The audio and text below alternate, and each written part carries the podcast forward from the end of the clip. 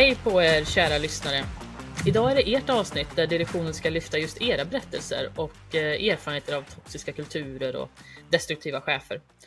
Och med mig idag har jag min gode vän Hanna Löfbom. Välkommen tillbaka till direktionen! Ja, men tack så mycket! Trevligt att ha dig här igen. Är allt bra? Det är mycket bra med mig och roligt att vara här när vi ska prata om toxiska chefer. Och då vill jag bara passa på att nämna att du har ju varit min chef. Ja, ja, kul att du bara får den understökad redan. Ja, detta är noterat. Ja. Vi kommer inte att glida in på det ämnet idag, tyvärr. Ja, men det är bra. Som sagt, vi ska ju höra på lyssnarnas berättelser från verkligheten. Och jag måste säga att jag är väldigt tacksam för alla som har hört av sig till mig via Instagram eller LinkedIn. Eller som har tagit sig tid att ringa eller mejla. För att det här betyder väldigt mycket för oss. För att jag vet att det här kan vara väldigt jobbigt för många. Och det är ganska vanligt att man känner att det river upp gamla sår eller obehagliga känslor. Trots att det har gått ganska många år sedan det inträffade. Och en del har sagt att de tvekar ganska länge och väl innan de valde att höra av sig. Och så vi hoppas att vi kommer att göra era berättelser rättvisa. För vi har verkligen respekt för era erfarenheter och för vad det innebär att dela med sig av något som har varit kanske sitt livs värsta trauma för en del personer. Så att jag säger samma sak till er nu som jag sa till dem, att de flesta har ju väldigt liknande berättelser. Eftersom destruktiva beteenden tenderar att se ut på ett visst sätt. Så just därför är era berättelser så viktiga, för att ni kommer att hjälpa så många andra som känner igen sig. Och som kanske detta nu sitter och kämpar med frustrerande situationer. Eller kanske till och med börjar inse att ens arbetssituation inte är hållbar. Och därför kan lämna i tid innan man blivit för präglad av sin situation. Så för ett genomgående mönster är ju ofta att man kämpar på mot alla odds. Man vill göra ett bra jobb och man ser det som ett misslyckande om man inte fullföljer ett projekt eller klarar av jobbet eller klarar av att uppfylla orimliga krav och så vidare. Men så kan vi inte ha det, för det är inte hållbart för någon på sikt såklart. Och med det sagt vill jag också säga att vi har tagit bort namn såklart och företagsnamn eller lite branschtypiska uttryck eller ord, för att det viktiga här är ju inte att vi ska luska ut vart det här har hänt, utan vi är ju mer intresserade av de bakomliggande faktorerna till en dålig kultur, och vi vill lyfta exempel så att vi kan vara uppmärksamma på när de dyker upp i vardagen sen. Har du någonting att tillägga där, Hanna? Nej, det är som du säger, det är ju lite bitterljuvt att många hör av sig, för att i en perfekt värld så skulle det inte vara någon som hade de här problemen på sin arbetsplats, men vi är ju smärtsamt medvetna om att det är många som har det på det sättet, och jag tycker att det är ett viktigt ämne att lyfta. Du och jag har ju diskuterat lite hur man känner inför en sån här person också, och hur de blir behandlade eller uppfattar sig själva nästan som en paria på en arbetsplats. Och därför tror jag att det är väldigt viktigt att vi, vad ska vi kalla det, normaliserar att prata om såna här situationer. Det tror jag är jätteviktigt. Ja, men då kör vi igång nu. Och då kan jag börja med ett exempel här direkt här. Det är en lyssnare som har skrivit till oss och som berättar att hon blev så glad hon fick ett jobb som assistent till en högt uppsatt avdelningschef. Alltså en head of-chef kan man säga. Och hon kände verkligen att hon tagit ett rejält steg i karriären och var jätteglad för det. Men det skulle senare visa sig att den här tjänsten innebar att man var mer eller mindre personlig assistent åt en väldigt narcissistisk person. Och hon fick hjälpa den här chefen med väldigt mycket privata saker som innebar att hon fick väldigt stor inblick i hans privatliv. För det var inte bara jobbet det handlade om, utan det var mycket privata saker också. Och det var hon inte alls särskilt bekväm med. Och den här personen, han kunde vara ömsom trevlig och ödmjuk och sådär. Men också ömsom hotfull och narcissistisk, vilket såklart skapade en hel del förvirring hos henne också då, såklart. Och vid ett tillfälle så hade chefens körkort gått ut. Och då skällde han ut henne för det, för att han tyckte att hon skulle ha koll på det när hans körkort gick ut. Och de böter som han hade fått i samband med det skulle dras från hennes lön, tyckte han. Men herregud. Ja, det blir värre. Och det spelade liksom ingen roll om hon hade semester eller så, om hon var ledig, utan hon skulle alltid vara tillgänglig och hjälpa honom med allt som kunde tänkas behövas. Det var alltid så att telefonen ringde eller kom sms hela tiden, så hon fick aldrig vara helt ledig. Men hon kämpade i alla fall på. Och sen blev hon gravid, vilket var någonting som hon verkligen hade längtat efter. Hon var så glad för att äntligen bli mamma. Men när hon berättade det här för sin chef så gav han ett ganska fruktansvärt svar. Han sa att hon var ett levande exempel på att man inte ska anställa kvinnor under 30. Och att så här gör man bara inte när man har fått en sån här chans. Man sumpar inte den på det här sättet. Herregud. Ja, så det var liksom som att hennes graviditet var ett svek mot honom och att hon var en idiot som sumpade en sån här prestigefylld tjänst typ. Det var hans kommentar till hennes graviditet. Men det vidrigaste av allt var att han också började kommentera hur hon såg ut, hur hennes kropp förändrades och gav henne gliringar som att din röv är lika stor som min morsas och ja, blir den större än sådär då får vi köpa en ny stol till dig för att du kommer inte få plats på stolen om du fortsätter så här. Och så förutom att hon hade en helt ohållbar situation med att ansvara för allt i chefens liv mer eller mindre, så fick hon dessutom utstå trakasserier kopplat till sin graviditet och hennes utseende. Och om hon sa någonting på ett möte till exempel, då kunde han säga, du, ta och lugna ner dina gravidhormoner nu lite grann. Och då satt det liksom andra män i rummet där och mumla lite medhållande och skratta med liksom så här. Och ja, otroligt fult. Och så där höll det på dagligen. Och eftersom den här chefen sa saker öppet så blev det också legitimt för andra företaget att haka på och kommentera. Att nu syns det bakifrån att du är gravid. Gud vad det händer grejer med din kropp liksom typ sådär. Vilket är ju helt sinnessjukt. Men hon kände att han ska fan inte tro att han kan sätta sig på mig. Jag tänker inte låta honom påverka mig, kände hon. Så hon jobbar ju på, men till slut så gick det inte längre. Hon och hennes man gick till barnmorskan där hon faktiskt bröt ihop och grät och berättade att hon inte orkar mer. Och då sa barnmorskan till henne bara, nu stänger du av telefonen och så går du på havandeskapspenning fram till förlossningen. Och sen när barnet kom 3 månader senare så då var det ingen från företaget som gratulerade henne. Ja. Men hon gick faktiskt aldrig tillbaka till företaget utan hon fick ett annat jobb under mammaledigheten som tur var. Så hon behövde inte gå tillbaka.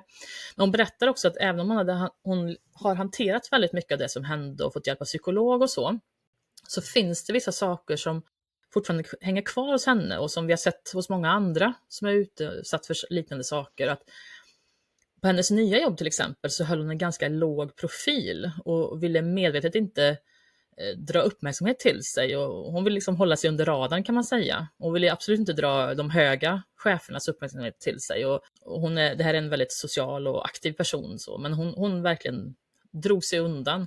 Och när hon fick sitt andra barn så kom det tillbaka känslor från förra graviditeten som hon fick bearbeta igen då. Så att hon skriver själv att då såg hon det som ett misslyckande att inte klara av arbetsuppgifterna trots att hon visste att det här inte var sunt. Men hennes liksom fighting spirit manar på henne att inte ge sig. Men i efterhand så känner hon att hon var glad att hon tog tag i det i tid och faktiskt tog sig därifrån innan det gick för långt. Så man kan ju verkligen säga att hon gjorde helt rätt som avslutade den anställningen och tog sig vidare under sin mammaledighet då, så att säga. Verkligen starkt jobbat. Ja, eller hur? Men är det inte helt otroligt vilken historia att det här förekommer på arbetsplatser i modern tid? Det låter helt fruktansvärt. Ja. Faktiskt. Men du hade också ett exempel, va? Ja, jag har flera exempel. Ja, ta ett av dem som du har. Nej, men jag kan väl välja ett eget exempel utifrån min egen erfarenhet som jag har haft ganska långt tillbaka i tiden. Nu pratar vi kanske 10 år sedan i alla fall. Så att, men jag kan verkligen känna igen mig i det här att man börjar ifrågasätta väldigt mycket efter att man har varit med om olika saker. Och jag hade ju en nära chef som alltid när det inte gick bra så hade vi samtal. Men vi hade bara samtal när det inte gick bra. Och vi hade aldrig samtal kring när det gick bra kring någonting. Utan då gick han alltid rakt förbi mig till mina medarbetare istället. Så att när han firade då gjorde han det med mina medarbetare. Men när det gick dåligt så hade vi samtal. Så att, och det var någonting som jag inte kunde riktigt pinpointa då att det var så, utan någonting som jag reflekterade mest över i efterhand. Det var ju inte den främsta anledningen till att jag lämnade då, utan för att det fanns andra anledningar. Men jag tror att det också kan spegla lite i sitt eget, att är man inte försiktig, för att det här var ändå i början av kanske mitt första liksom ledarskapsjobb och man skulle vara chef för första gången. Och jag kände väl själv att om jag inte är försiktig i det här så börjar man nästan automatiskt ta efter ett sånt beteende. Att ja, men det är den första kanske person som du har nära dig själv när du själv är ledare och som någonstans man ser som en förebild, därför att ja, men det är ju min egen chef. Ja. Så att det beteendet någonstans, det är så lätt att anamma det om man inte är lite försiktig. Att, för att det är ens första kontakt med att vara, det är inte samma sak att ha en chef kan man ju absolut ha och ta inspiration från den, men när du själv är chef och har en egen chef så blir det mycket närmare på något sätt också i ledarskapet. Också när man är ny som chef också då och försöker hitta sin ledarroll och sån här saker. Och så vet man ju inte riktigt hur funkar det på den här arbetsplatsen. Och det kommer vi se i andra exempel också här sen. Att det är ju lätt att man successivt dras in i någonting som man inte själv kanske hade valt från första början. Ja, och jag tänker på den här tjejen som skrev in till dig nu då. Och jag tänker att det är så lätt att falla för det här, en slags normaliseringsprocess nästan. För att man fångar ju inte upp de här signalerna direkt. Jag tror att man på avstånd kan tänka sådär, oj, det där hade jag märkt direkt. Fast det gör man inte, utan det kommer ju smygandes lite grann att det mönstret som jag kunde se i efterhand. Att vi hade bara samtal när det hände någonting dåligt. Vi hade aldrig samtal kring någonting bra som hände. Fast det hände jättemycket bra saker såklart.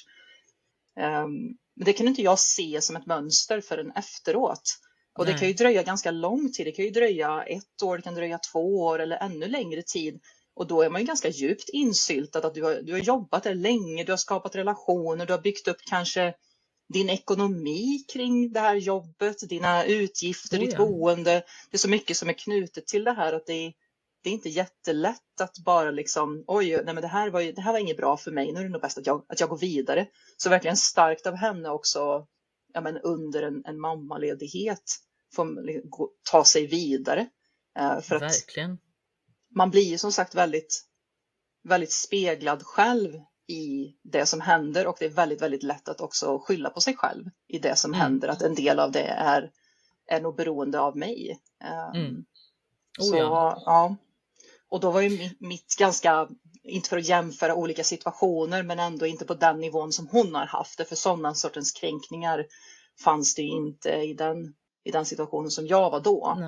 Nej men det är ju så, livet är ju ingen tävling på det sättet, utan det handlar ju om olika saker. Vi går alla igenom våra olika små helveten, om man säger så, när vi blir utsatta för de här sakerna, så att det påverkas ju oavsett. Och jag tänkte så här, men vad konstigt, på vilket sätt kan han liksom din chef fira med dina kollegor men inte liksom uppmärksamma dig för det här? Hur lyckas han undvika dig?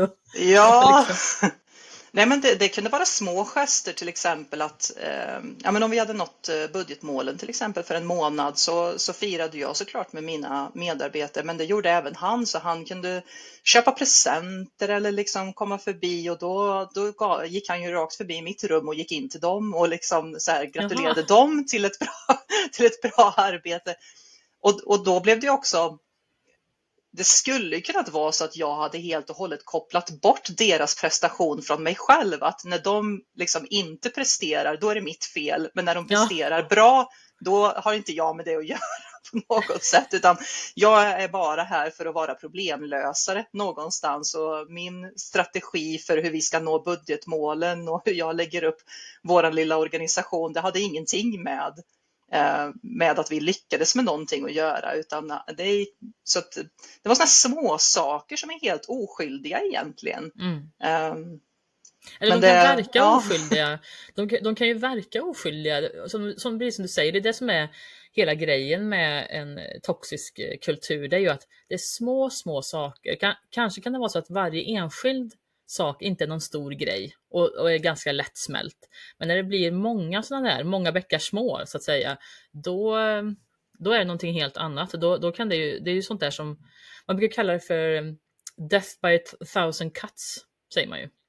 Att det är ju de här små traumorna som faktiskt sätter sig, för att det är de vi lever också med under mycket längre tid.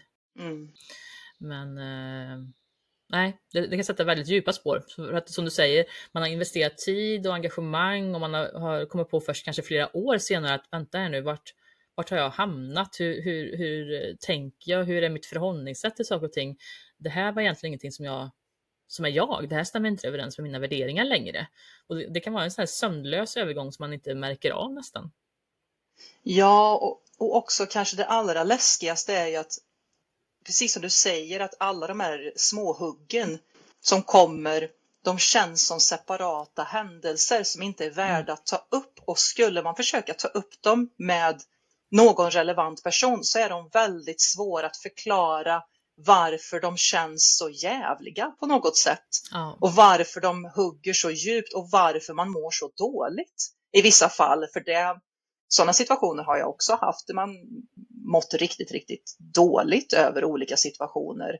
Och, men det är väldigt svårt att någonstans sätta dem i perspektiv, att varför är de så jobbiga och hur ska jag förklara dem för någon annan, därför att om jag skulle berätta, som jag berättar för dig nu, att när jag har hela perspektivet klart, då är det enkelt att se att okej, det här var förmodligen jobbigt över tid, men att säga en gång att ja, när vi vann våran månadsbudget eller årsbudget, Då köpte min chef presenter till mina medarbetare. Då tycker väl alla liksom att det är väldigt gulligt.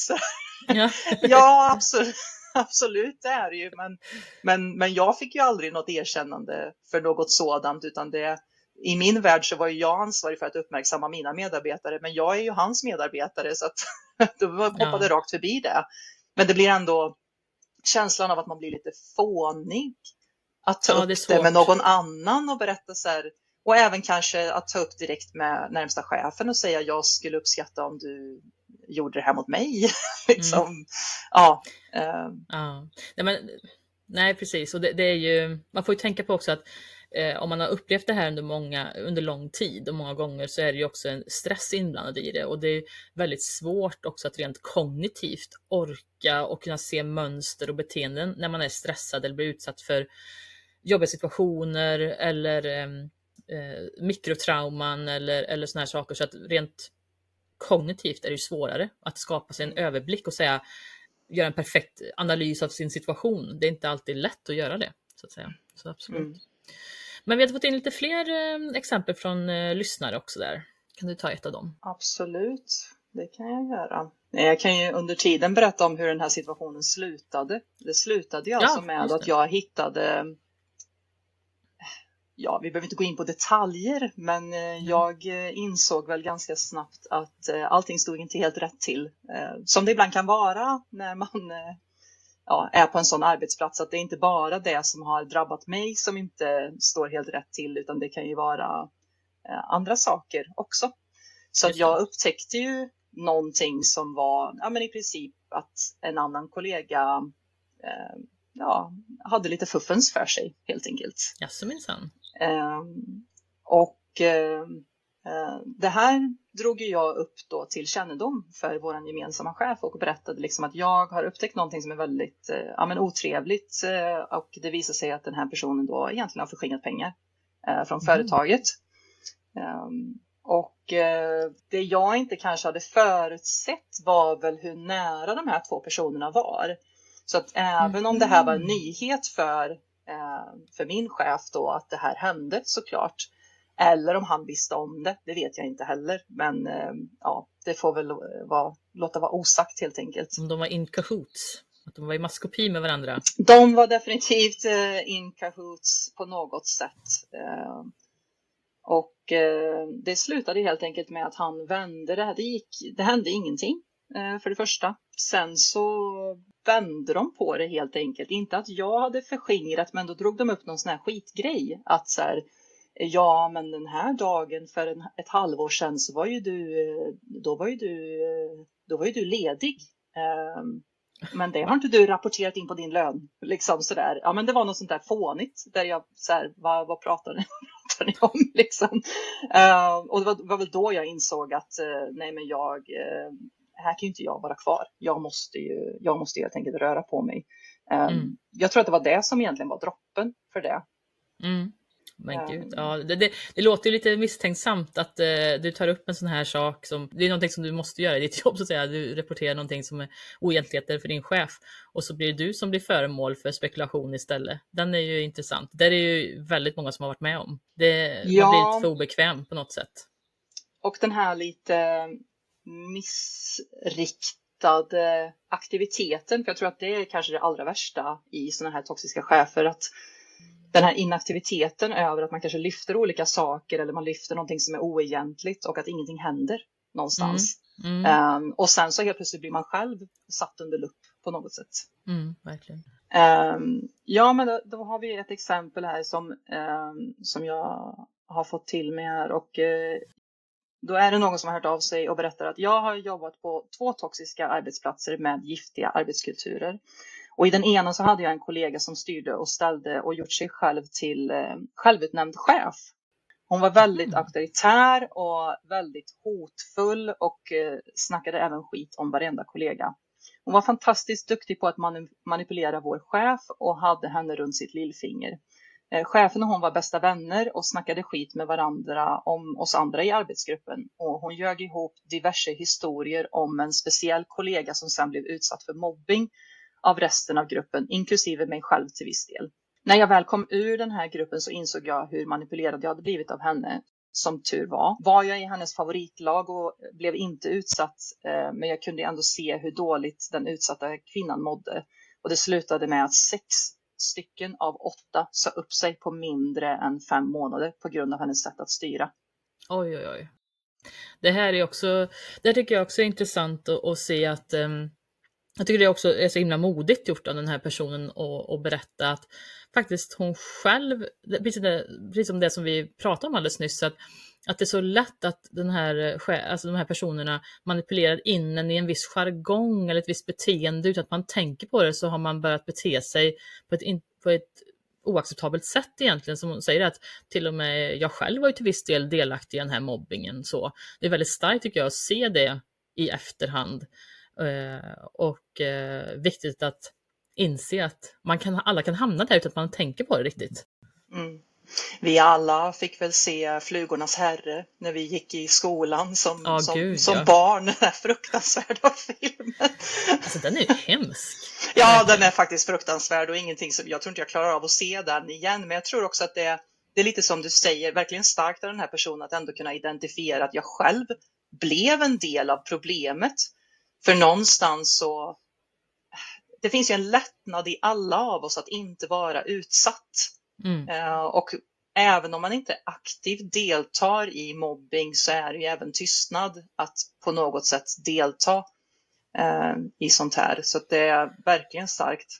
Ja, för det är som sagt, det här är ju mänskliga beteenden vi pratar om. Och även om det finns vissa oönskade beteenden så är det ju så att i vissa speciella situationer, stressade eller pressade situationer, så är det lätt att hamna i de här. Det viktigaste är att man uppmärksammar och inser att oj, här måste vi tänka till lite grann. Sådär. Så att, ja, jag tycker också det var väldigt bra exempel på. Och just det här att, det känner nog många igen sig också i det här att det finns en person som är duktig på att manipulera chefen så att chefen aldrig tittar åt det hållet utan istället börjar titta på alla andra. Och i det här fallet var det till och med att de snackar ju skit med varandra om de andra i arbetsgruppen. Mm. Det är också ett sätt att försöka vinna särställning och på något sätt hålla sig god med chefen och så att man slipper repressalier eller tillrättavisningar för andra saker kan det ju vara. Mm. Det där är ju riktigt fult alltså.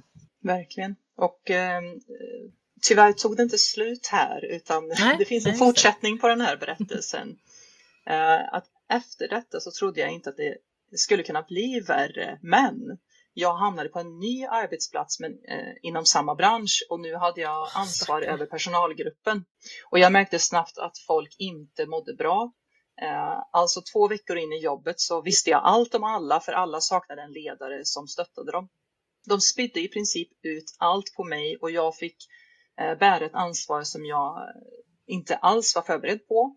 Och när jag tog detta med chefen så hamnade hon i försvarsställning och förnekelse. Hon ville inte veta av problemet, vilket gjorde att jag fick ta ännu mer ansvar. Min chef sa rätt ut till mig att jag var för känslig när jag bad om hjälp för den här arbetsgruppen och att jag inte klarar av detta utan henne.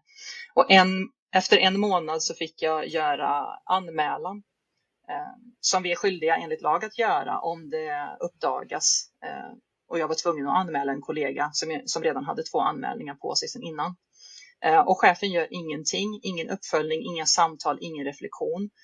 Och vid ett möte så satt 2 stycken och bokstavligt skällde och gapade på mig för att de tyckte att jag var så hemsk som hade anmält den här kollegan. Och chefen säger ingenting utan låter mig bli respektlöst behandlad och ta skiten själv. Jag blev sjukskriven efter 3 månader och sa upp mig under tiden. Hon med 3 anmälningar på sig, jag var fortfarande kvar. Jag valde sedan att vidareutbilda mig inom ett område som jag brinner för. Och nu mår jag toppen på nya arbetsplatsen och har en bra chef och bra kollegor. Så tur i oturen att hamna i sådana situationer. För nu är jag på en bättre plats än någonsin. Så det var ändå happy ending här. Ja, det var ju skönt att höra i alla fall. Men ändå att personen var tvungen att hamna i samma situation. Eller nästan kanske ännu värre situation en gång till. Ja. Ja, verkligen. Och just det här att det här gör mig också särskilt beklämd när det är en sån här typ av verksamhet där man måste anmäla om någonting. Alltså enligt lag måste man anmäla om det finns brister inom verksamheten. Och att den ansvariga chefen över henne vägrar att göra det. Och att det finns en person som uppenbarligen bryter mot de här reglerna hela tiden. Uppenbarligen, eftersom de har 3 anmälningar på sig. Mm. Och att gruppen även sitter och liksom själva varför gör så här och alltså att det är väldigt osolidariskt och illojalt att anmäla, fast det är egentligen det är ju det man måste göra i en sån här situation. Mm. Det tycker jag är hemskt, det här grupptrycket liksom, att det här håller vi för oss själva. Mm. Ja, men lite som att man är en sluten verkstad som inte har någonting med någonting annat i världen att göra. Att allting som pågår inom våra 4 väggar, det är bara vi som har ansvar för det. Eller i det här fallet då inget ansvar kanske. Nej, att göra precis. Någonting och att nej men vi ska inte dra in andra i det här. Så någonstans undrar man ju alltid när man får höra om sånt här om de är medvetna om hur fel det är. Eftersom man då inte vill att det ska synas utåt. Är man medveten om det men ändå beter sig på ett visst sätt? Eller är man inkompetent? Jag tycker det är fruktansvärt. Och just det här klämda mellanchefen som ofta upplever som hon gjorde här. Att det här var en arbetsgrupp som inte mådde bra från första början när hon kom in där. Att hon kände av det och att det hela tiden finns de här intrigerna. Och det kan ju vara väldigt svårt när man kommer in som ny på en arbetsplats. Även om man är van vid branschen eller sådär. Och vet hur rutinerna ser ut och sådär. Så är det ju väldigt svårt att komma in när man ser att det här är en sån dysfunktionell grupp. Man är själv ny på jobbet. Man vet inte riktigt bakgrunden. Vem kan man lita på? Vem är det som försöker spela ut den mot den andra chefen och så vidare. Och sen när man dessutom blir bemött med sin chef att man är för känslig för att man har problem.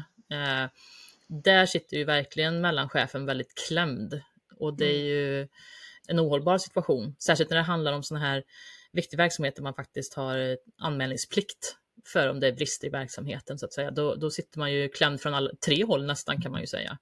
Verkligen. Så att otroligt kul att höra att den här personen faktiskt vidareutbildar sig och hittar sin väg i livet som passar väldigt mycket bättre som man kom därifrån.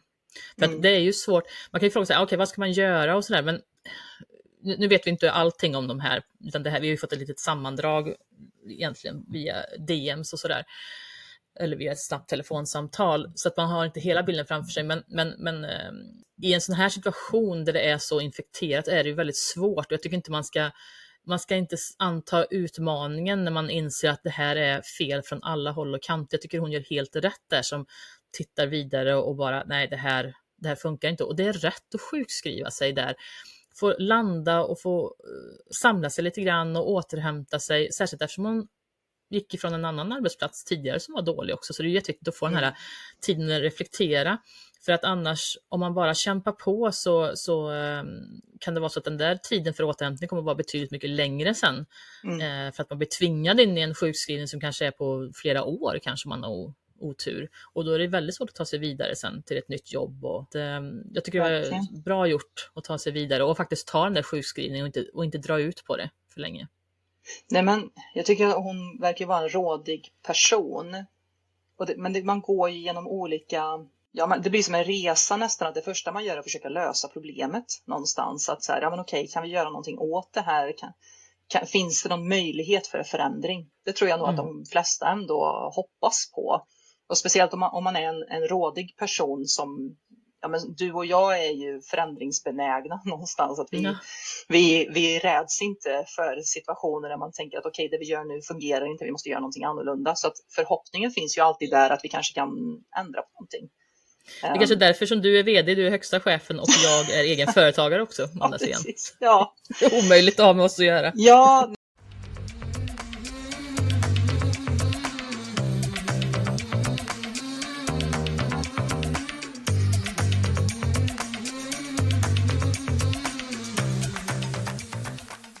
Men, och sen så kommer man kanske till insikt om att det går inte att förändra det här. Det sitter antingen för starkt i kulturen, eller det sitter en person väldigt högt upp som inte kommer att ändra på sig. Och så länge den personen är kvar så kommer det inte att förändras. Och då handlar det ju mer om copingmekanism på något sätt. Att hur ska jag hantera det här? Och det kan man ju se kanske i efterhand som att jag fick, som vi säger ibland, man växer ur traumatiska händelser.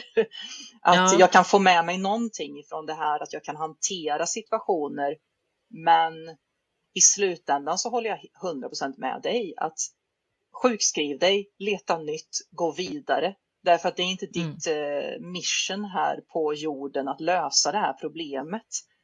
Utan man måste verkligen se till sig själv att det är inte värt det. För som du säger, ju längre man befinner sig i en sån miljö, desto längre blir återhämtningen. Mm.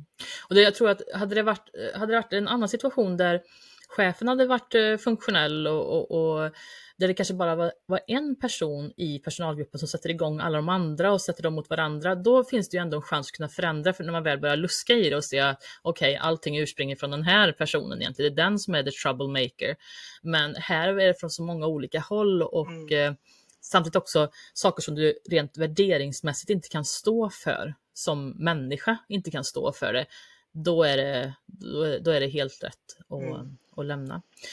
Ja, men ska jag se, då har vi har faktiskt en till mellanchef här. En till berättelse från en lyssnare, och den personen skriver så här: när jag började på min nya arbetsplats som mellanchef så kände jag direkt att någonting inte var som det skulle. Samma här. Bra tentakler har de. De ska man lyssna på. Verkligen. Jag satt även med i ledningsgruppen och jag märkte att medarbetare kunde ge lite märkliga blickar och kommentarer ibland och sådär. Men jag ståndtrivs ändå och jag gillar verkligen vår chef som var väldigt så här karismatisk och positiv. Men jag inser nu i efterhand att jag gick på allt och drogs med i den här personens spel. Hon gav mig mycket beröm i början och sa att jag är precis den typen av ledare som företaget vill ha och att jag skulle kunna ta över efter henne när hon skulle gå vidare sen. Och normalt sett så faller inte jag för smicker, skriver den här personen, och jag brukar kunna se igenom när andra är inställsamma och så vidare, men jag tyckte verkligen att hon var den bästa chef som jag haft och jag kände mig sedd och bekräftad och på jobbet, och jag verkligen berättade för min man hur nöjd jag var med min situation på mitt nya jobb, och jag kände att här kommer jag utvecklas och lära mig hur mycket som helst. Men inte visste jag då att hon alltid behandlade nya medarbetare på det här sättet. Vi var 2 nya medlemmar i ledningsgruppen och vår chef sa att vi aldrig hade haft en så stark och kompetent ledningsgrupp på den här arbetsplatsen tidigare. Och jag fick höra sen efteråt att hon alltid sa så och pratade vitt och brett om hur bra ledningsgruppen var, oavsett vem som ingick i den så pratade hon alltid så där tydligen. Det var hennes jargong så att säga. Men sen började hon ringa på väldigt märkliga tider, det vill säga extremt tidigt på morgonen. Och då kunde hon fråga vad jag tyckte om den eller den personen på jobbet och den här personens arbetsinsats, vad jag tyckte om den. Och jag blev lite paff, och eftersom jag var ny så visste jag inte heller vad de hade för historik på arbetsplatsen och tänkte att hon antagligen hade anledning att fråga om det här, för hon var ju trots allt min chef. Men de här samtalen blev återkommande och jag kände mig mer och mer obekväm.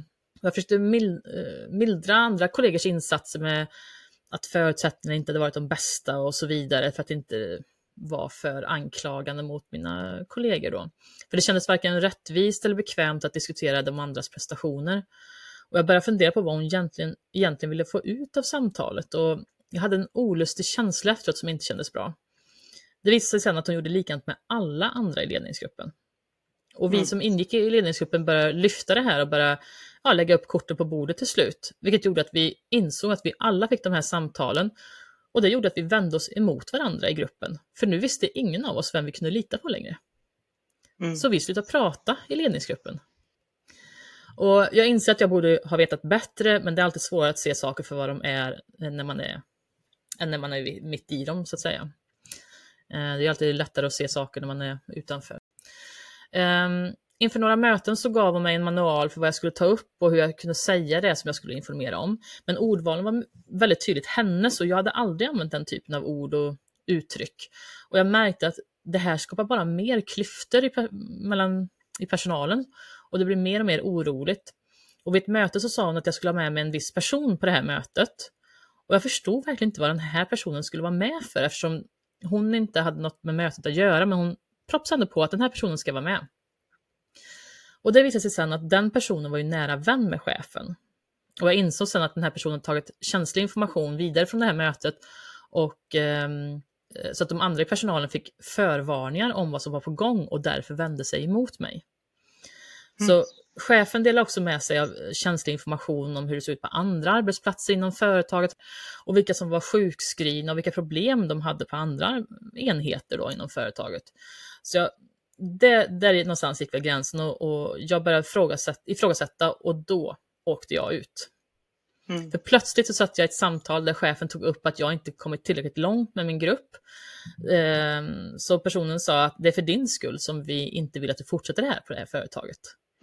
Och hon var ju då provanställd och tänkte liksom inte på att protestera, för hon skriver att jag har börjat förstå hur dålig den här arbetsplatsen var, och jag är egentligen tacksam för att jag kom därifrån så snabbt. Och den här chefen blev sedan befordrad till en högre tjänst inom bolaget strax efter det. Så att eftersom hon skrev att hon var provanställd, så gissar jag på att det var i alla fall 6 månaders tid som det går från himmel till helvete egentligen, på bara några månader. Det brukar ju annars vara åt andra hållet, att man vill känna sin medarbetare på pulsen under 6 månader. Men det är ju faktiskt att känna sin chef på pulsen under de här 6 månaderna. Det är också. Det verkligen. Jag tycker det intressanta med den här historien, det är ju fruktansvärt på alla sätt och vis, men det intressanta med det är ju att den här chefen använder sig av en teknik där, jag vet inte om det var han eller hon där, där man anförtror sig till sina medarbetare och delar med sig till sina anställda för att skapa en känsla av att man är utvald, att man har ett särskilt nära band till chefen, att man liksom har en tillitsrelation på något sätt som är lite speciell och sådär. Och i och med det så minimerar ju chefen risken att den här personen inte kommer att prata med de andra medarbetarna, eftersom man känner sig speciell och utvald och att man har den här förtroliga relationen med sin chef. Och sånt förtroende vill man inte missbruka heller. Så här, verkligen. Det är så typiskt att här står det mycket på spel. Att hon skulle få klättra i företaget, det här är precis vad vi behöver inom det här bolaget. Så hon målar ju upp en framtid som, sköter du dina kort rätt så har du en bra framtid här. Och jag har hört det många gånger förut. Många chefer använder sig av det här för att få medarbetare att stå i tacksamhetsskuld till dem också. De kanske får mer ansvar eller någon ny roll eller prestigefyllda arbetsuppgifter som gör att man drar sig för att komma med kritik sen till den personen. Så det är så skickligt manipulerat det där. Ja, verkligen. Och vi behöver ju inte rangordna de olika toxiska cheferna med värst till värre. Nej. Utan de är bara olika kategorier på något sätt. Och den här kategorin, där man också får den här känslan av att jag har 100% stöd från min chef. Jag är på 100% rätt väg. Jag gör allting rätt. Det är min slags ledarskap de är ute efter. Då går man ju också ut i organisationen med det i ryggen på något sätt. Ja, att exakt. Jag har ju ryggen fri i det här agerandet som jag nu kommer göra. För att vi har ju båda varit i organisationer, och vi kanske också trivs lite grann i förändringsorganisationer, men oftast i organisationer så finns det ju saker att göra, och Är man en sån person som gillar förändring eller inte räds förändring och som gärna vill jobba med förändringsarbete och att driva framåt, men också kanske är benägen att ta tag i saker som inte funkar. Och så har man då en chef som man upplever att den här personen står bakom mig i de här sakerna jag gör. Så tänker man, jag är på drömarbetsplatsen verkligen. Jag har förtroende från chefen. Jag har uppbackning i de här kanske jobbiga sakerna som jag vet att vi behöver göra. Där det kan vara en omorganisation eller det kan vara att ta tag i andra toxiska personer på arbetsplatsen. Och så tänker man att 100% så har jag min chef bakom mig. Men i verkligheten så står inte den personen bakom dig ens 5%, utan det är 0%. Men de har puttat fram dig som någon slags så här, du är min efterträdare eller vad som helst. Liksom, att du har alla möjligheter i framtiden. Och då vill man ju också agera på det sättet för att man har blivit pushad till det. Så att man tänker att nu måste jag ta tag i de här sakerna och göra det som jag gör bäst. Och sen så att få den... käftsmällen efter det, att säga att nej, fast inte på det sättet liksom, nej, jag hade inte förtroende för dig på det sättet, eller liksom, det var inte så här du skulle göra och nu har jag inget förtroende för dig och det här, nu kommer jag spekulera hej vilt här, men det här för mig är ju den närmsta chefen som då utgav sig för att ha fullt förtroende, tror jag gör sig av med medarbetare på rullande band. Speciellt säkerligen. Om de är en person som inte antingen rättar sig i ledet utan som lyfter saker när de blir ohållbara. Som kanske måste lyftas på en högre nivå. Att jag har inte längre kapacitet att själv göra det här utan nu måste du kliva in som min chef och göra det här. Det är oftast då det kanske krackelerar, för då måste ju den här personen gå ut och göra obekväma saker och då gör man sig av med den personen och sen så anställer man en ny. Därför att det får aldrig komma fram att den här personen själv inte klarar av de här sakerna, utan de pushar fram sin medarbetare som gör saker och sen så när den personen är borta sen då lägger man all skuld på den personen och säger liksom att oj, nej men det var ju den här, ja du vet, det var ju den där personen som gjorde det där och, men nu är faran över, nu sveper jag in som en räddande ängel här. Ja men verkligen, och så får man fortsätta med den här charaden. Men som sagt, det är bara mina vilda spekulationer här. Men jag känner det här så starkt i den här berättelsen. Och jag säger bara tur för henne att det gick så fort ändå. 6 månader. Bra att du fick komma därifrån. För det här, sånt här skulle kunna pågå i flera år. Innan man kanske hamnar i en situation där du verkligen måste dra i röda snöret. Och bara, nu måste du göra någonting åt den här situationen. Du som är min chef. Och då krackelerar det. Då är det bara så här, oj, nej men nu blir den här personen obekväm. Nu måste vi nog göra oss av med den personen. Ja. Nej, men och det är så tydligt också när det blir himmel och helvete. När det går så snabbt emellan. Du är den bästa personen i världen, i hela företaget. Och så helt plötsligt har vi inget förtroende, hej då. I stort sett. Det är ju... Ja, det är så dags då att se det i och för sig. Men och det tycker jag är intressant också, för den här lyssnaren sa också att hon blev lite irriterad på sig själv för att hon tyckte att hon borde ha sett igenom de här beteendena och så här. Och som vi har sagt flera gånger nu, att det är ju lätt att stå inför konstaterat faktum, för att det är svårt att se det. Jag tycker inte man ska vara så hård mot sig själv i de här situationerna. Det är klart att man blir glad när någon uppmärksammar en och tycker att just de här sakerna du kommer med, de här förbättringsförslagen som vi gillar det du gör och liksom man får bekräftelse på det sättet. Att det är klart att det alla vill ju vara i det där någonstans och det är lätt att gå i de här fällorna, för att man ska inte glömma bort den här personen, tycker jag också. Det här är en väldigt medvetet manipulativ person, förstår man ju. För att det blir också väldigt tydligt att den vill ju ha med sin kompis, som ska säga, sin lilla spion på mötet där. För att den personen, chefen, visste att den här kommer ta den här informationen vidare. Och att man tror inte att det är sant riktigt. För vi andra, vi kämpar ju med att bara klara av vår vanliga vardag. Ja. Och försöka prestera på jobbet i stort sett. Och hantera livsbalans och allt vad det är. Men det finns alltså människor som lägger ner enormt mycket tid. Kanske till och med all sin tid på att vara utstuderade kring dynamiken på jobbet, politiken, hur kan jag få folk att börja vända sig mot varandra. Man tror inte att riktigt att det finns folk som har tid med sånt, men det gör det faktiskt. Och det här låter ju lite grann som en sån person, eftersom det är så man kan ju vara medvetet manipulativ, så kan man ju vara omedvetet väldigt destruktiv som chef också. Men det här är ju definitivt någon som är väldigt medveten om exakt hur medarbetarna funkar. Hon vet exakt vad hon ska säga för att elda igång gruppen kanske, eller skapa ett vi och domläge och såna här saker. Så att, och just det här, jag tycker det är så fult just det att det appellerar ju till folks goda sidor. Alltså att man vill göra ett bra jobb och man får beröm, men de utnyttjar bara det för sitt eget, sin egen agendas skull liksom, för att nå sina egna mål och syften. Så det tycker jag är hemskt. Så att, och det ska man komma ihåg, att den här personen gör ju det här 100% för att skydda sig själv. Ja. Så länge som möjligt ska den här charaden hållas uppe. Och därför är det viktigt att göra sig av med människor som påpekar fel och brister. Men också att se till att människor inte pratar med varandra i organisationen. Utan alla ska känna den här förtroligheten. Att det här är bara mellan dig och mig.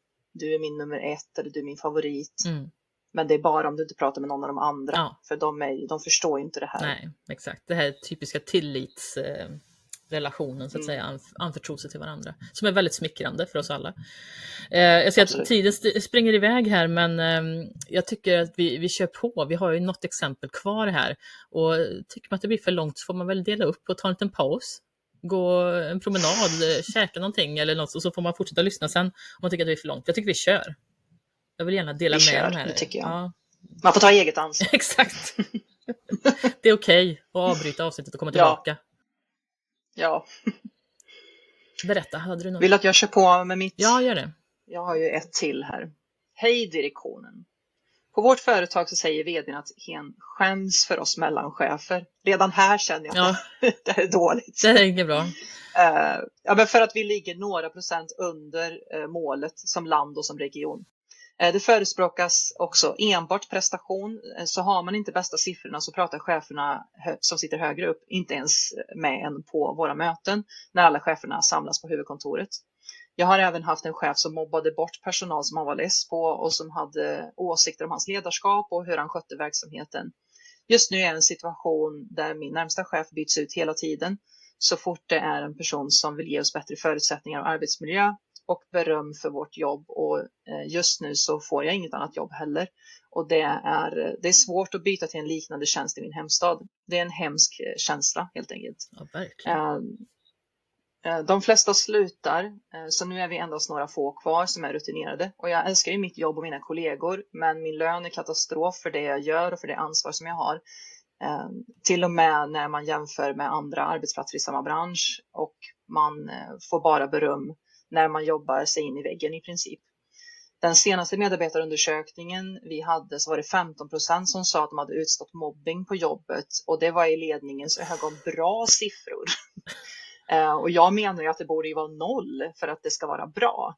Jag vet att flera mellanchefer inte vågar berätta att de har mobbats förrän de har slutat på företaget. Det här skäms man inte för, men ledningen sa att de skämdes när vi låg några enstaka procent ifrån när det gällde kundmötet, men att 15% som mobbas på jobbet, det tycker man är bra. Så varje morgon så skickas det mejl med försäljningssiffror och där är det enbart gröna siffror som hyllas. De andra får till sig att gör om, gör rätt och att alla vinnare har en plan. Anledningen är att kunderna inte vill handla, just den dagen finns inte, det är inte accepterat och det handlar enbart om att vi inte har gjort vårt jobb.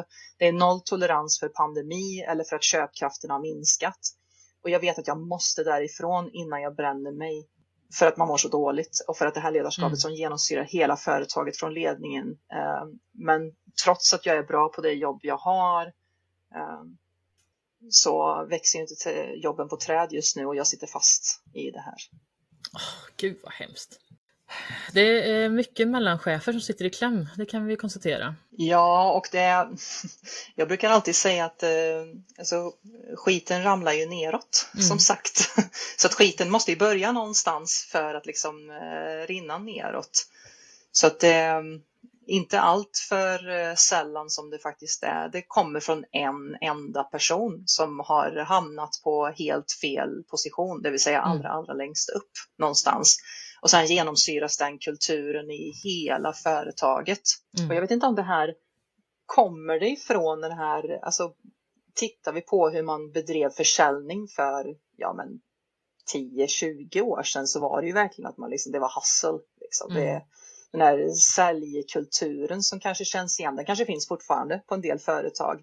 Jag vet inte om det härstammar härifrån och sen i kombination med att man bara ser till försäljning och inte har kopplat det till personalens välmående någonstans, att de två bitarna hänger ihop. Ja. Det är inte allt för sällan som man har sett att ja, men personal inte kan prestera därför att det sitter en giftig försäljningskultur, det vill säga där man bara pushar att de personerna som säljer allra mest, oavsett vilka metoder de har, de är liksom Guds bästa barn någonstans som kommer undan med vad som helst, och sen ni som inte klarar det här, ni ska bara veta att ni inte är vattenvärda någonstans. Nej. Fastän de personerna skulle kunna prestera mycket mycket bättre i en positiv miljö och där man inte betedde sig på det här sättet. Det tycker jag är ganska intressant och speciellt relevant för mig som ändå jobbar i en, vi har ju en försäljningsorganisation 100%. Ja men precis. Och jag slås av att det är så jag kan liksom inte förstå hur man i en, alltså 2023 har missat de här sakerna. Om man tror på allvar att det här kommer få folk att prestera bättre.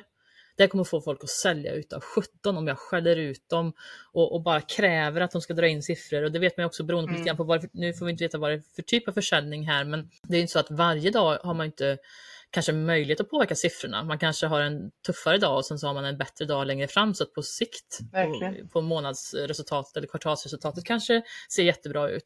Och idag om någonsin så är det ju extremt viktigt med relation och leverans och varumärkesbyggande för övrigt, och det är ju inte sönderstressade människor som bygger bra kundmöten. Det är det ju inte. Och jag tyckte det var fruktansvärt det här att de ser att 15%, snacka om att vända siffrorna som man själv vill, 15% har utstått mobbing, de har svarat det i medarbetarundersökning, det vill säga det ska ganska mycket till att 15% faktiskt svarar det. Då kan man ju säga, fundera på hur stort är mörkertalet här egentligen.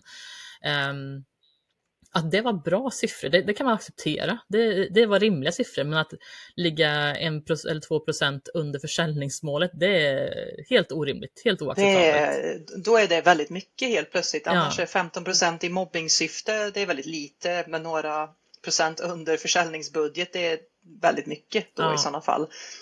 Och sånt där märker ju människor också, liksom att det faller på sin egen orimlighet någonstans. Jag vet inte, precis som du säger, finns det någon människa som har börjat sälja bättre för att man någonstans har kniven mot strupen eller ligger under någon slags hot om uppsägning eller blir mobbad av sin chef? Är det någon som bara så här, yes, nu går vi ut och liksom slår budgeten. Det var det som gjorde det.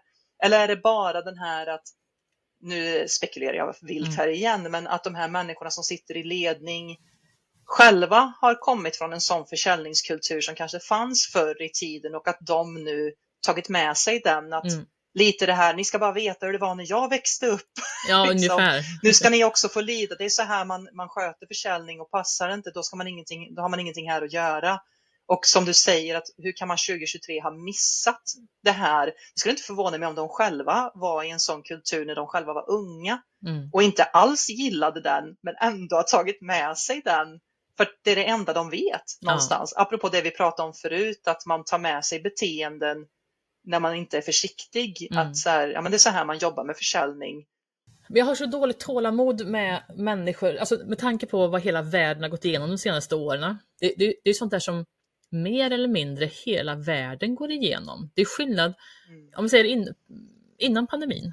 Då kunde man ju skylla lite grann på så här, att ja, men så här, vi borde kunna prestera mer, vi borde kunna... Men i det här fallet så har det skett sådana förändringar i köpbeteende, kundbeteende och hur vi beter oss generellt sett har ju förändrats enormt mycket. Hur våra arbetssätt har förändrats på de här åren, och man ändå inte har förståelse för det. Att man ser bara, man sitter i sin egen lilla bubbla bara och förstår inte att det är inte som det var för 10 år sedan. Det har ändrats saker och ting. Och att man inte heller ser någon slags nyfikenhet i att vilja förstå sin egen omvärld. Jag tycker det är anmärkningsvärt att man inte... Men då är frågan, för ser de det här i alla fall då? Alltså de kanske bara skiter i det. De orkar bara inte engagera sig, de här cheferna, utan de bara... De vet mycket väl att det har varit förändringar och att det inte ser ut som det gjorde förr, men de bara skiter i det och bara vill att någon ska prestera oavsett, och att en person kan vi alltid byta ut, ett huvud går alltid att bytas ut liksom. Att det är den taktiken de kör.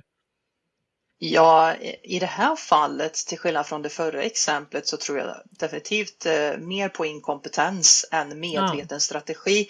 Man har bara en strategi och det är den man kör på, och allting annat som inte passar in i den, som man inte vet vad man ska göra åt, det har man bara bestämt sig för att helt enkelt ignorera. Mm. Att bara 15% blir mobbade på det här företaget, det kan man acceptera någonstans. Att så här, det finns ingen nollvision här inte. Och sen så, det här påminner mig väldigt mycket om ett annat exempel, som vi behöver inte gå in 100% på det, men som jag ändå känner till ganska mycket. Och det är det här som den här personen skriver, att de personerna som ändå vill vara bra ledare och som vill göra på ett annat sätt, de gör man sig av med. Ja, att det är också på ett organisatoriskt sätt, så får man inte vara en otoxisk ledare på det här företaget. Det är ganska intressant att försöker du göra på ett annat sätt, då ska man bara försvinna. Då är det avvikande beteende.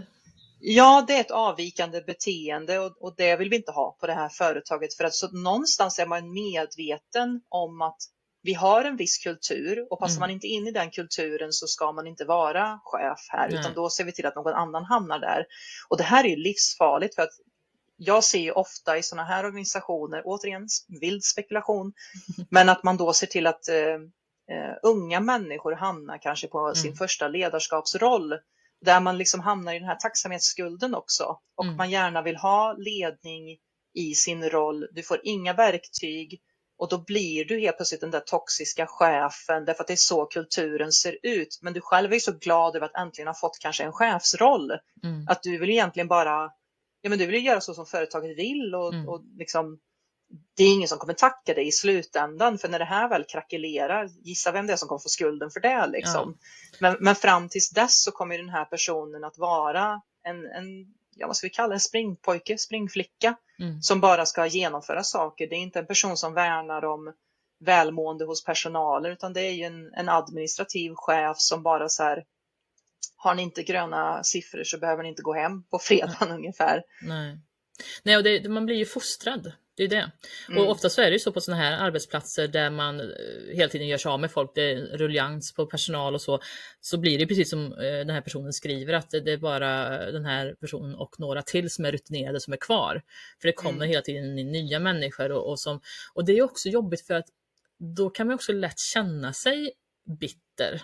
Alltså för att nu kommer de här unga nya personerna in och positivt förhållningssätt och vill göra sitt bästa och blir kanske uppmuntrade i början och sådär, tills de inser att det här funkar ju inte. Och det kan ju också vara ganska jobbigt att vara en sån medarbetare som har sett det här år ut och år in och som inte riktigt orkar hålla uppe geisten, vilket är fullt förståeligt, även om den här personen är ju verkar ju göra sitt jobb väldigt bra och älskar sitt jobb och sina kollegor.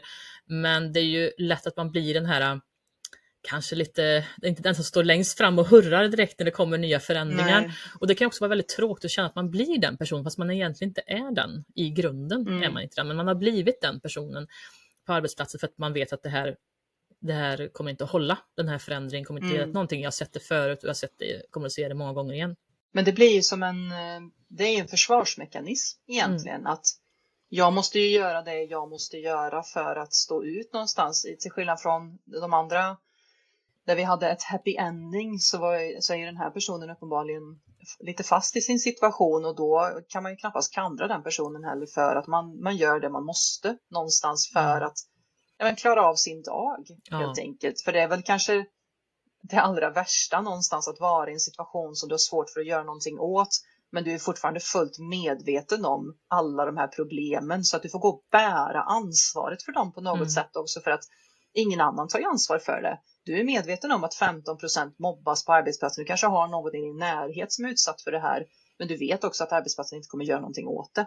Nej, och jag säger bara att den personen kämpar på, säger jag bara. Och ge inte upp med att hitta nya jobb och sådär. För det kommer att komma så småningom.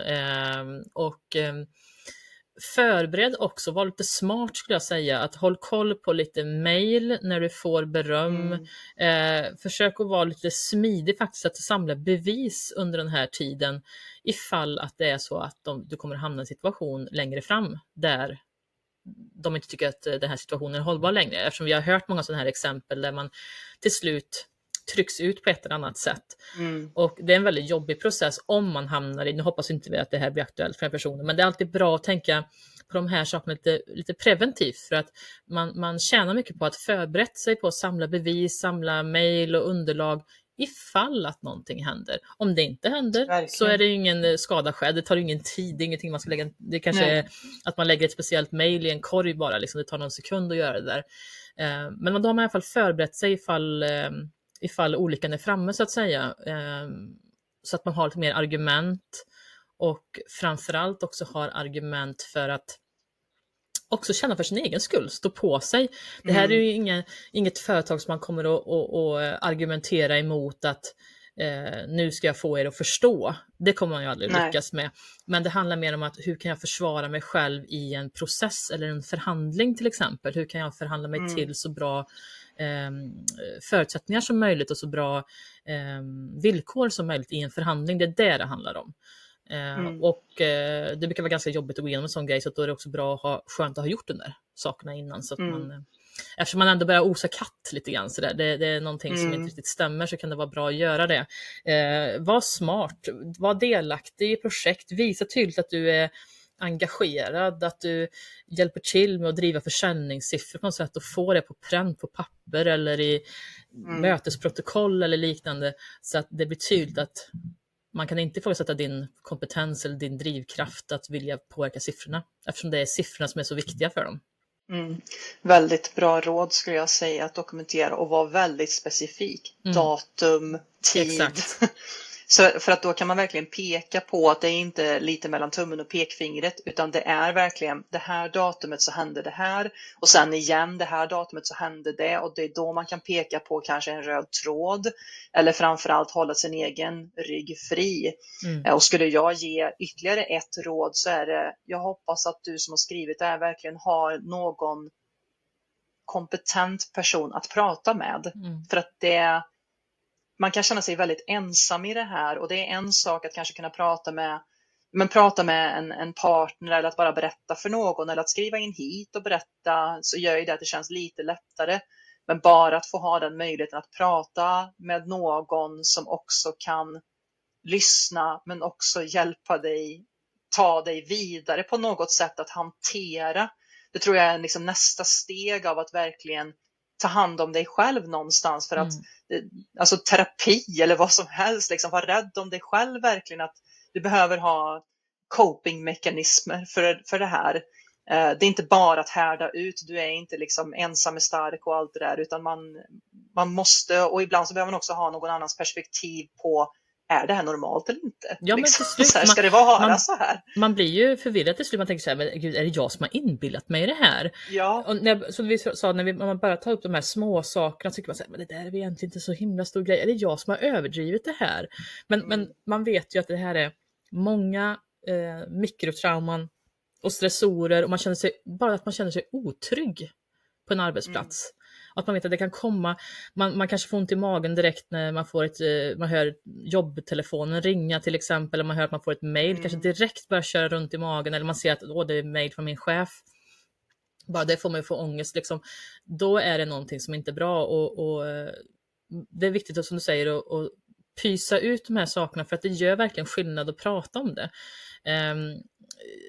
Jag vill ju lyfta de här sakerna när jag pratar med folk om det här på middagar och lite annat sånt där. Då inser man ju när man väl börjar öppna upp lite grann att det är ju många som har varit med om de här sakerna, men de säger, jag har aldrig berättat det här för någon. För att de skäms, som tycker att de borde ha sett det här innan, de är inte en sån person som borde råka ut för det här, som flera av våra exempel visar på. Men vi får inte vara så hårda mot oss själva, för vi är inte mer än människor, och vi faller för de här sakerna, och det vet de här personerna som vill oss illa. De vet hur de ska manipulera oss. De vet vad de ska spela på för trådar och trycka på för knappar.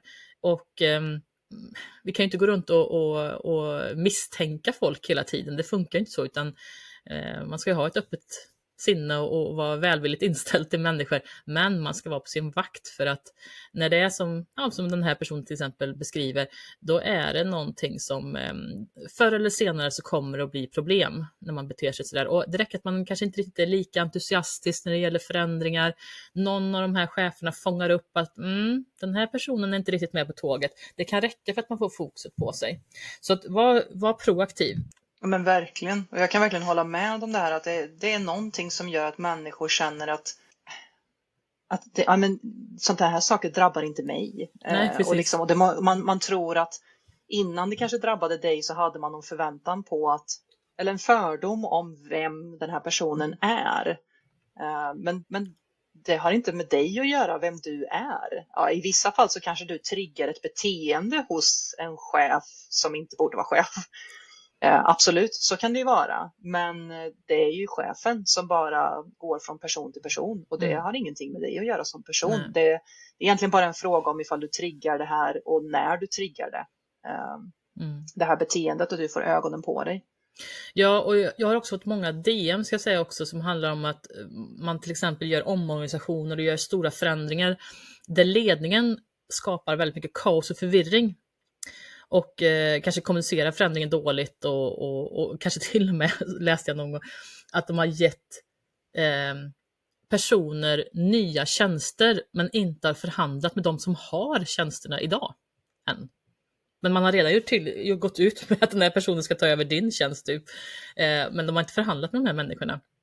Och det jag tänkte på, jag skulle vilja lyfta med det är att det intressanta med de här situationen där en ledningsgrupp eller en ledning eller en chef eller någonting går in och gör de här medvetna strategierna. Det kan vara omedvetet också, men de går in och skapar kaos. För att då kan de sen vara den som styr upp allt och skapar ordning och reda och blir den här. Då kan vissa av de i personalen som kanske inte varit med så länge eller som inte tänker hela vägen, de kan tycka att ledningen har hanterat det här så bra, fast det egentligen är ledningen som har ställt till med problem från första början. Och de får ju för fasiken lösa sina egna problem såklart. Men dessutom så i kaos så skapar ju också de här personerna, de här cheferna, förutsättningarna för att kunna styra och ställa på ett sätt med personalen som man inte kunnat gjort förut. Alltså det här kaoset blir en täckmantel mot någonting av förändring som personalen annars skulle protestera emot. Så att det finns det också sådana alternativ, och det tycker jag är väldigt slukt och väldigt fult gjort. Men, så även om intentionen från början kanske inte var att man ville skapa den här förvirringen på det sättet, så blir det ju många gånger kaos för att man inte har tänkt till riktigt när man gör en stor förändring i en organisation.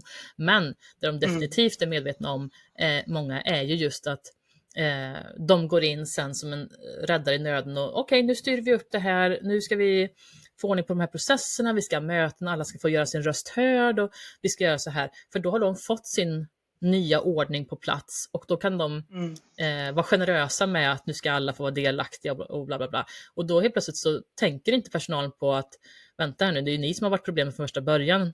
Utan man tänker bara, vad skönt, äntligen blir ordning och reda, vad bra att vi tar tag i det här nu, vad bra att ni lyssnar på våra input och sånt där.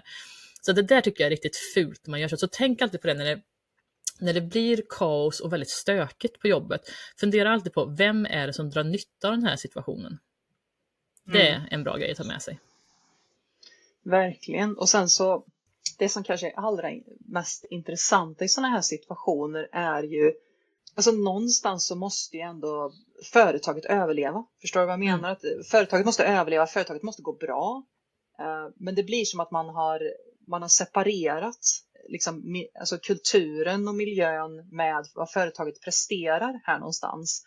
Att är det någon som på riktigt tror att om vi beter oss på det här sättet, gör alla de här sakerna, så kommer företaget att bli bättre i framtiden. Utan företaget har ju någonstans hamnat i klorna på en människa eller flera människor, Gud bevare, som liksom har gjort det här till sin lilla egna agenda för sitt liv.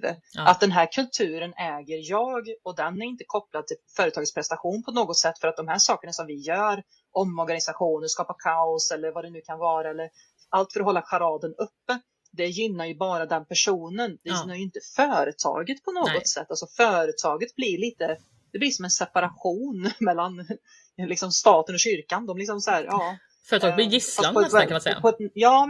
Men verkligen. Man blir gisslan i den här kulturen som är så fruktansvärt dålig. I den här personen. Och det blir som liksom aporna och bananen. Liksom, att till slut så är det ingen som tar bananen men ingen vet varför. Nej. För att sånt här kan ju leva kvar otroligt länge. Ja. Liksom att det, även om personen slutar så kan det också finnas en känsla så här, nu är äntligen den här personen borta. Men så finns det andra som bara drar vidare det här, the legacy av den här personen. För att det är så vi alltid har gjort och vi har alltid löst problem på det här sättet genom att göra en omorganisation eller ha de här fruktansvärda mötena. Nu måste vi ha ett möte om det här problemet och 90% av personer som sitter i mötet undrar vad är det för problem de pratar om. Liksom, för då har de hittat på ett annat problem som vi ska lösa. Man bara, Gud. Vad är det här mötet för? När liksom så här, vi har andra problem och sen så de bara nu tar vi tag i det här och liksom, ni ska veta att vi är handlingskraftiga i ledningen. Och det är som du säger, då ska man verkligen dra öronen till sig och bara vänta lite här nu. Det är verkligen som att man försöker mörka någonting annat med ett annat problem. Liksom. Det är som en sån här klassisk amerikansk liksom actionfilm där så här, presidenten har gjort någonting men vi skapar ett annat problem liksom, som vi kan få ögonen på istället. Ja, men det är en klassisk överstegsfint. Sylvester Stallone med och dra öronen åt dig direkt. Ja, men det är en klassisk överstegsfint. Finta höger, gå vänster. Ja. Lite så. Det är lite sån, liksom titta här borta. Ja. Nej, men verkligen. Det är intressant. Det finns många strategier och många av dem är dåliga. Ja, exakt. Det blir slutorden där. För det var ju vad vi hann med idag. Nu har vi hört nästan ett maraton här. Det blir härligt att klippa det här sen. Det här avsnittet. Ja, det kan jag tänka mig. Nej, men jag vill också säga också, det är inte så konstigt att när lyssnarna hört av sig så har de också sagt så här, hur mycket vill du ha egentligen? Jag kan skriva en encyklopedi i ämnet för att det finns ju så mycket att prata om så här, så att vi hinner ju tyvärr inte lyfta alla exempel för att vi sitter här i kanske kan ta ett maraton någon gång i och för sig, ett maratonavsnitt och lite förfriskningar tänker jag och så gottar vi ner oss i. Absolut. Vi tänker en fredag eftermiddag med. Absolut. Det tycker jag låter som en bra idé. Och jag hoppas ju också att det kanske blir en följetong på det här för att sitter man där ute och lyssnar så hör av dig för att det är ju åtminstone lite balsam för själen att faktiskt få berätta. Det kanske blir första gången du berättar för någon. Och känner man att man vill göra det så tycker jag att man ska göra det. Absolut. Så stort tack till alla er som valt att ställa upp med era berättelser helt enkelt. Och jag ska säga det också, vi har också 2 bonusavsnitt av direktionen som är exklusivt för medlemmarna i Snar för Rescue Advisors. Där 2 olika personer själva berättar om sina upplevelser av mobbing och destruktiva ledare på jobbet. Så att missa inte det. Och jag tror att det kommer att ligga ute för er som är medlemmar på imorgon onsdag blir det när det här avsnittet sänds. Ja. Onsdag eller torsdag den veckan. Så det kommer finnas där också, så missa inte det. Men tack så mycket för idag och tack till dig Hanna för att du gästade oss idag och diskuterade det här med oss. Alltid lika trevligt att ha dig här. Tack för att jag fick komma tillbaka. Vi hörs igen om 2 veckor. Samma tid, samma kanal. Ha det gött. Hej då. Hej då.